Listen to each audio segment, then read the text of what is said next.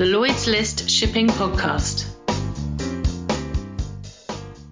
When people talk about shipping being driven by strong characters, they tend to mean people like Robert Bugbee. The bullish president of Scorpio Tankers is something of a divisive figure on Wall Street, but he's never anything less than engaging. How many other shipping executives can lay claim to having their own parody account on Twitter?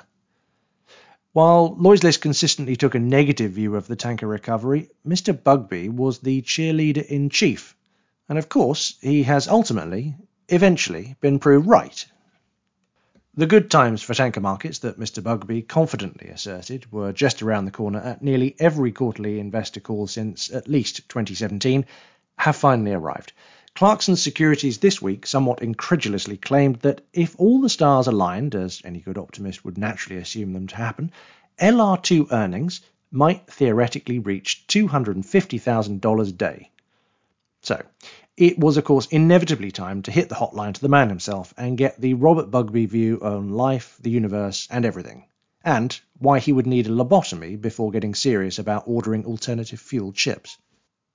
I was joined for this week's conversation by our resident tanker supremo and shipping executive botherer in chief, Michelle Wiese Bockmann. And if you didn't get round to reading her interview with the man himself last month, do make sure you follow the links in the show notes. It's well worth your time. But not before you've listened to this conversation first. So, what exactly is it that keeps one of the industry's most bullish optimists awake at night?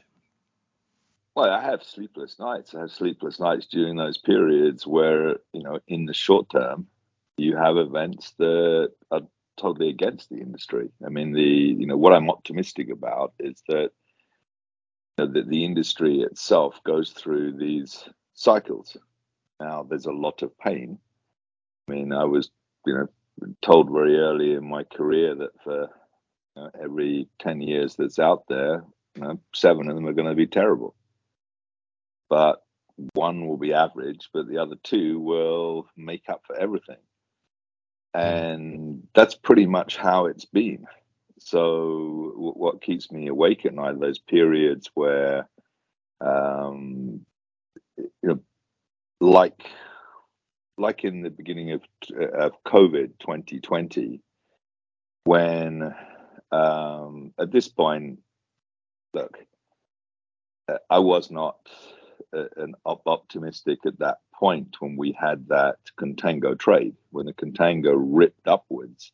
That's danger. You know, I was selling out, you know, PA as much tanker stocks as I could because there, that was a very false, non-fundamental, scary place to be. And in terms of the company, you were just waiting for this wave just to crash on top of you and you know however long it was going to take to sort the mess out a first finding a some kind of vaccine for covid and second how long it would take for the fundamentals to grind through. Um, the other thing that keeps me up at night is uh, actually good markets.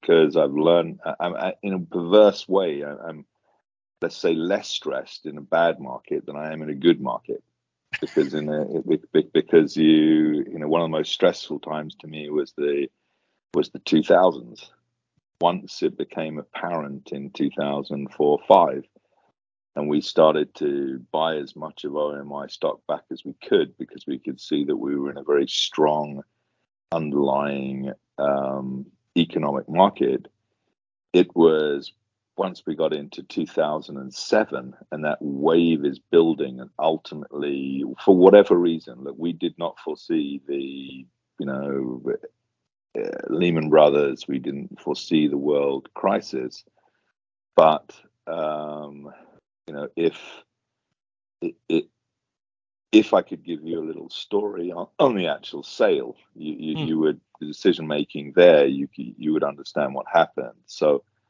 market's moving up and up and up and up. And the stock price had got to a point um, with great return on everybody. But basically, you needed around $75,000 a day every day for you know, the the remaining life of all of our Suezmax tankers and something like 50,000 a day for every day for the remaining life of our MR tankers. That's not really realistic, especially when yard capacity had grown so much.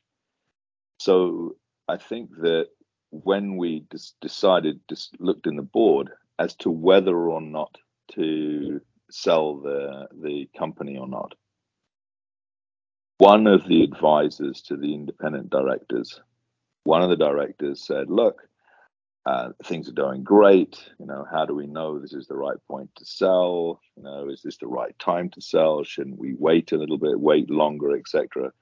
One of the independent advisors didn't. He said, "Well, I could stand up and give you a 50-page presentation on why this is a good time to sell, but let's look at it this way. I don't know whether it's quarter past 11, whether it's 10 past, you know, midnight, whether it's quarter to midnight, but I sure as hell know that it's after half past 11. And that's kind of generally good enough. So the the worry of, the, of, of great markets is that it's how long can you ride the wave for? Mm. Because you know you know historically that when you when that wave buckles over, it's like watching those films where someone falls from a massive wave and just gets pummeled, churned up by by the wave at the bottom. So that's what keeps you up at night. And I'm doing much more checking now into what I think is is happening, what I think could happen, what I think could be the variables than I would be doing in the in a really really bad market. Where do you think we are now, and you know how far along are we with the wave, and what what are you looking out for? What are those variables? What are you're looking out for. So if I looked at it the negative, the, the opposite way.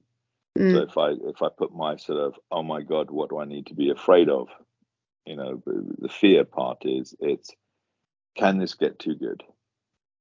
and it's literally get too good, can you? Because there are cases out there that that you could just have enormous rates coming into you know into the winter and exiting the winter this year, depending a lot on uh, the, the what happens with with Europe and Russia. If Europe ban Russian um, exports of products, if the world economy still somehow holds together, combined with the new environment, you know, the new environmental regulations coming next year, that at least are going to start to have a great slowdown on older ships. And there's nothing coming in. I mean, once we get to November, there's really no deliveries coming in for for a little while. You know, people just don't take the delivery of the ships at the end of the year, and the product product vessels will go one period. So here it's is there some crazy thing out there that means that um, you know Europe just has to take diesel at whatever cost from anywhere, for example. And so we get a rate expansion because the market already must be fairly well utilized. We must already be in the 90s for where the rates are now. And then that actually cracks things. So rather than a recession, could we have a depression? Because recessions aren't really there to be i don't think there's much fear in a recession too much fear. You know you know that you're going to have some headline top headline demand. You know that the you know the the the average lengths of recessions are you know less than 2 years. The you know that going into this recession it's not like even the two, 2008 where you had banks in trouble going in. The balance sheets of uh, of banks, the balance sheets of companies out there.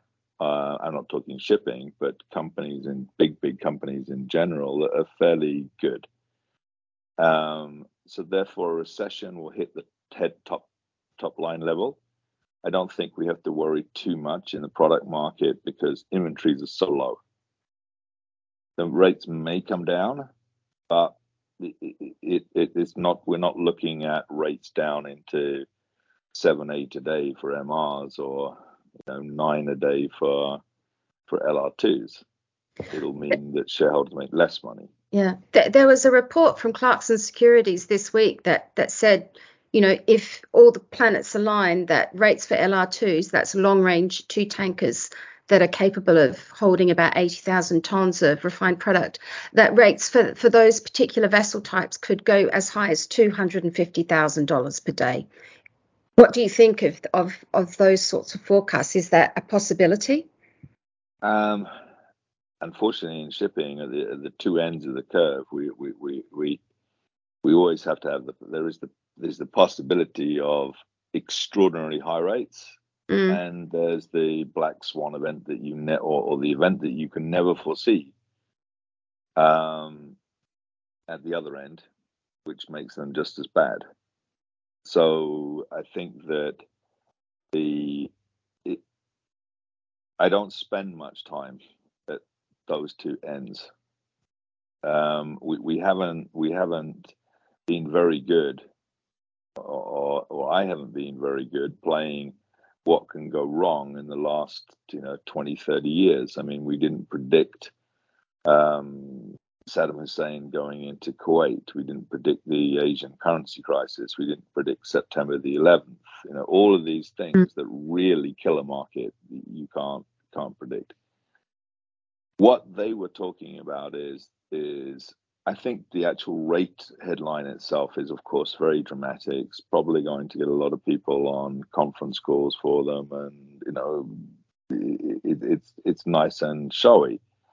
But what they were saying is behind it is reasonably sensible. That the market at the moment is has a very high utilization, and if we get into winter and certain things happen, then the rates could could rocket very very high. I mean, we've already seen rates of you know odd fixtures of plus hundred thousand in in LR2s.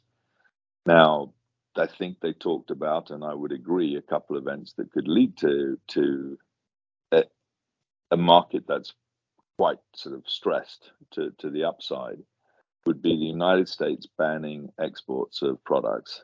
That would be, you know, wow. I mean, you wouldn't want that on the world's economy. Mm. You, you kind of hope that the politicians, because that would be awful, because they can, you know, Biden can make an edict and say the US will not be exporting products, but it can't stop South America's demand or West mm. Africa's demand. And those two areas would have to take product from a huge distance away to, to do that. Same for that matter from, you know, probably California would be quite interesting for them too. But the the other one would be um, we're not really sure what would happen if Europe really goes through with its ban or potential ban on Russian product because again they're going to have to take it so far away in what is a very normally a very strong period of the year anyway. You know if they were doing that in the summer or the autumn maybe it wouldn't have such a, a, a deep effect. But you know trying to pick a number 250 so what? I mean it, it, it's it's high enough anyway if it's if it's 100 you seem mm-hmm. to be suggesting that you're a little circumspect about the prospects of the EU and Russia embargoes. Do you, how much is politics and how much is reality in your view in terms of what is going to happen in the market? Well, now you're getting very philosophical. Is politics ever reality? So the, the, the question here is is is if you take the first one, there is a lot of pressure on Biden coming into these autumn elections in its simplistic state, the country, the United States, could simply go, why are we sending those people our gasoline or our diesel? Why aren't we keeping that in our own country to lower our own prices? It makes very good political headlines, not necessarily economic sense. The European position of we're going to cut um, all Russian imports of crude and all Ru- Russian imports of products. Okay, you know, we have to see that. We have to see whether they go through with that when at the point where that is pain, because they gave a long lead time. Remember, so it's almost like, well, here we are, Putin. If you don't behave better, this will happen in the future. Now we're coming to that point. We will actually see whether or not they will go through with that because it may not harm him very much. And in the meantime, what's the situation as far as you're concerned with self-sanctioning? What what is uh, politically banned and what is you know the behavior in the market are two entirely different things, and we're seeing very different attitudes from different ends of the market. Speaking right now, wh- where do you stand on on carrying Russian oil?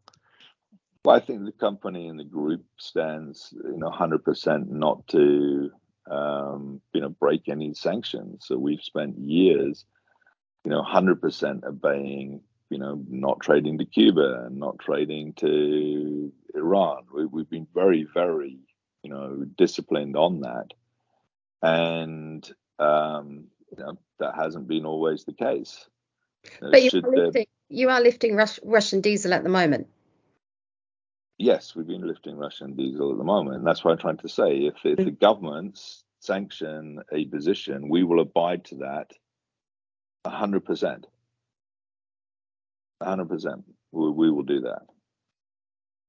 You know, it's more, it's, it's what do you, you have to assume that the, that the government's doing this for a reason. So therefore, uh, you know, you, you should, you, you know, you, the, the safest policy is to follow that policy.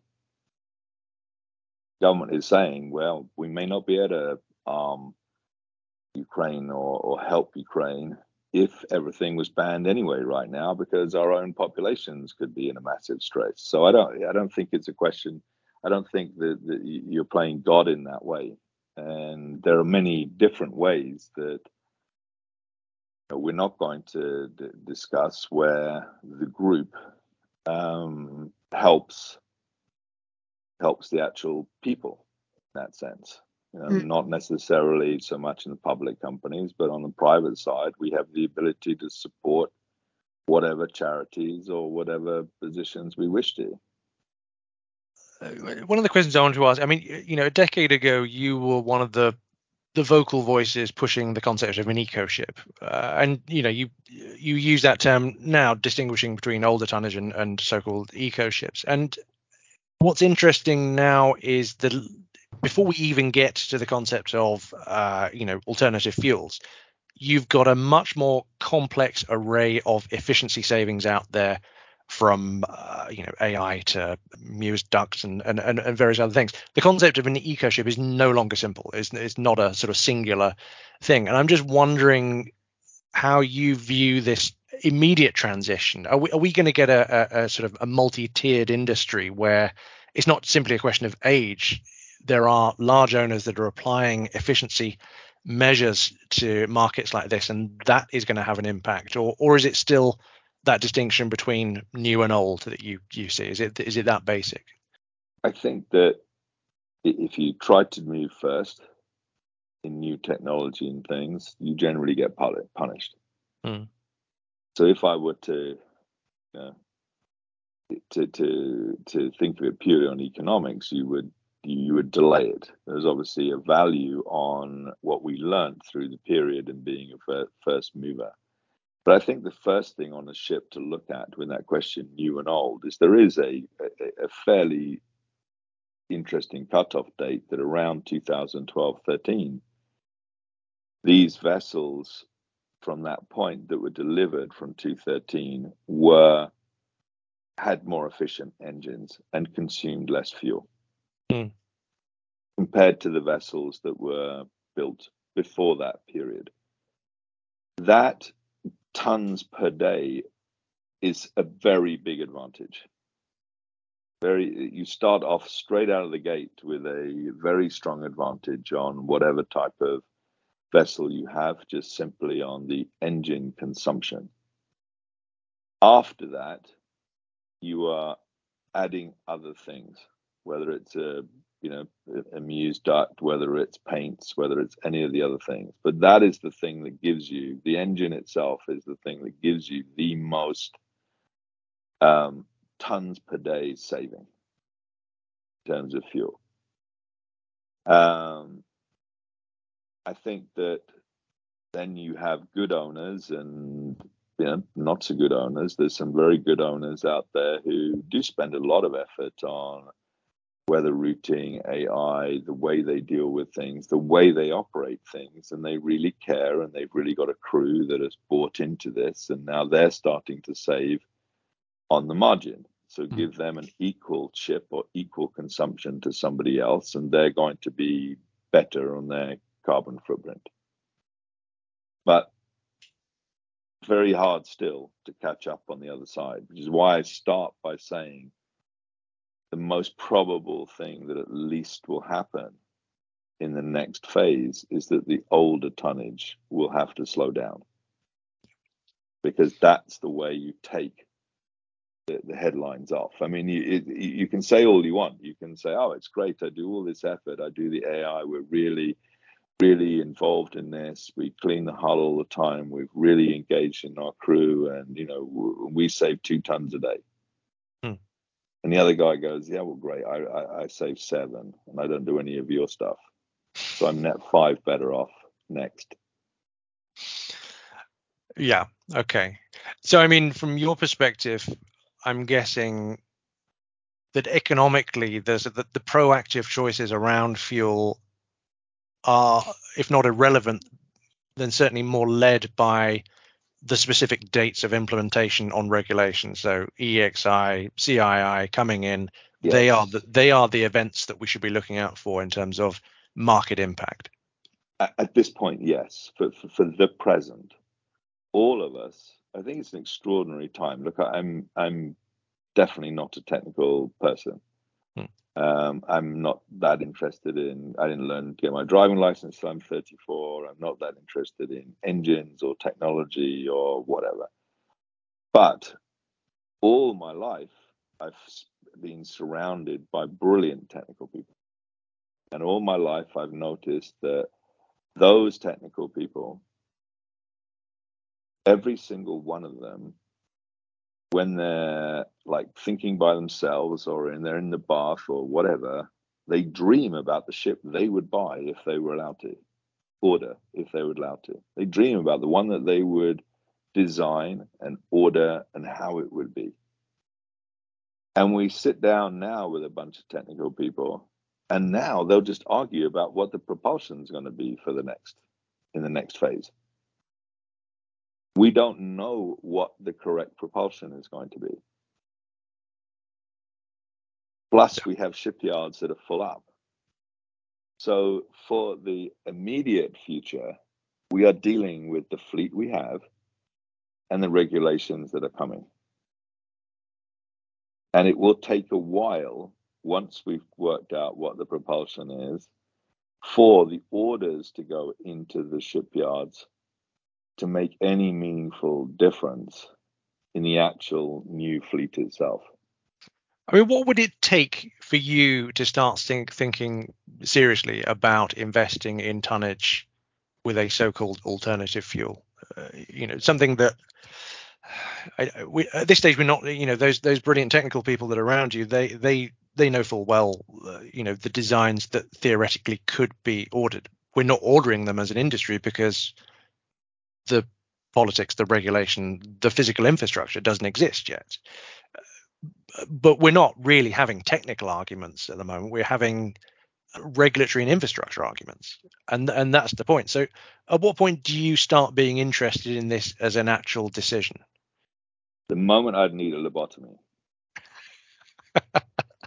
I mean, having been, you know, too early in a in a in a previous move. Now I've actually had all of my career. I've been fortunate enough to be in the first movers. I mean, way back, Gotaas-Larsen was you know one of the first companies to embrace you know double hull for example and and you know the, the same in in in in OMI I'm not saying the only company just one of those and then obviously Sting led you know the you know is one of the big leaders in the in the eco vessel and you would love to be that leader but right now you're just not going to get paid for it because it isn't decided what is going to be the fuel for the future yet. That's where the technical argument is, is that it's not really, you know, universally accepted as to what that's going to, to be. Some people argue strongly, but we don't know. And science, now that lots of dollars are going towards science, there's every chance that in the next year or two years, somebody's going to come up with you know, an incredible solution somewhere.